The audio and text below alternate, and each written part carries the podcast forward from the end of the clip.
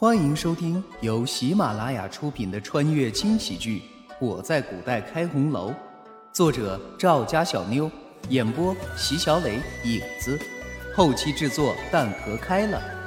亲，记得订阅哦。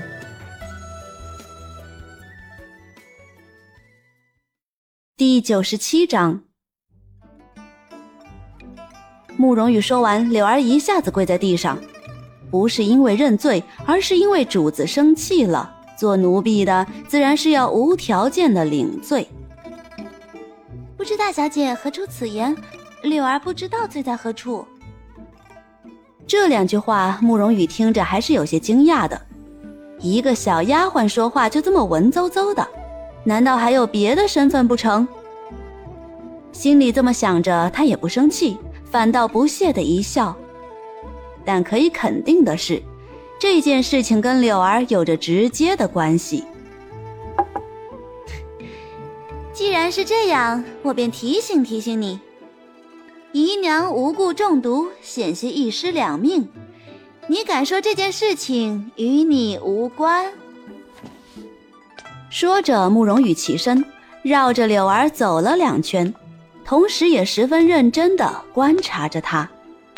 突然，眼神被柳儿头上的一根簪子吸引住了。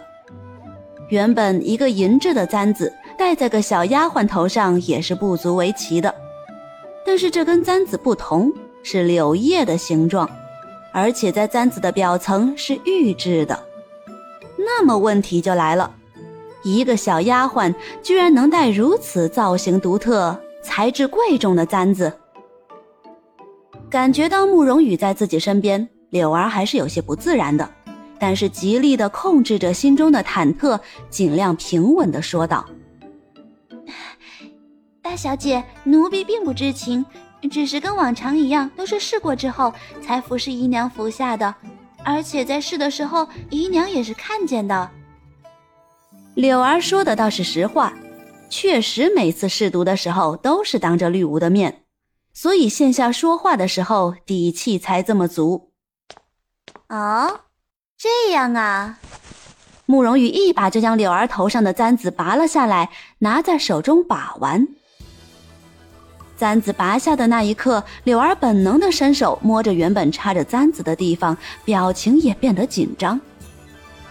看着他的这个反应，慕容羽觉得自己简直是太聪明了。这个簪子果然是有故事的，自己居然能发现。仰天长啸了三百个回合之后，慕容羽很是玩味的开口：“这个簪子不错，我留着了。”没等柳儿开口，他就继续说道：“我听说有一种不是毒药的毒药，不管你怎么验都是验不出的。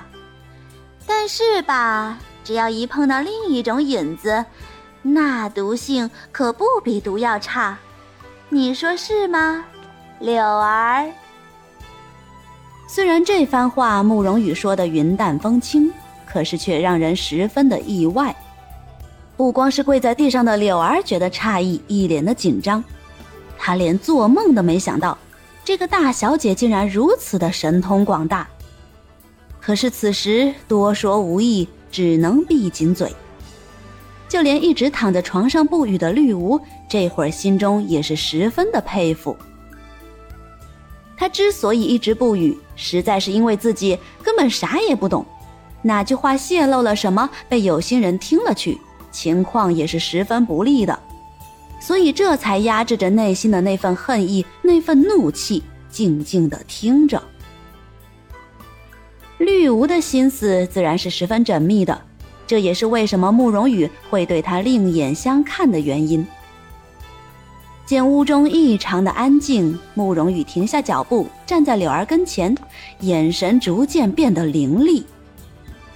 叶子，给我把他的指甲拔下来，我倒要看看他什么时候才能说话。大小姐饶命，奴婢真的不知道，你不能这么对我！啊啊！话音刚落，叶子已经掏出匕首上前抓着柳儿的手，锋利的匕首抵在指甲的末端，用力一挑，一整片的指甲脱离，甩出了好远，血也顺着手指滴滴答答的流下来。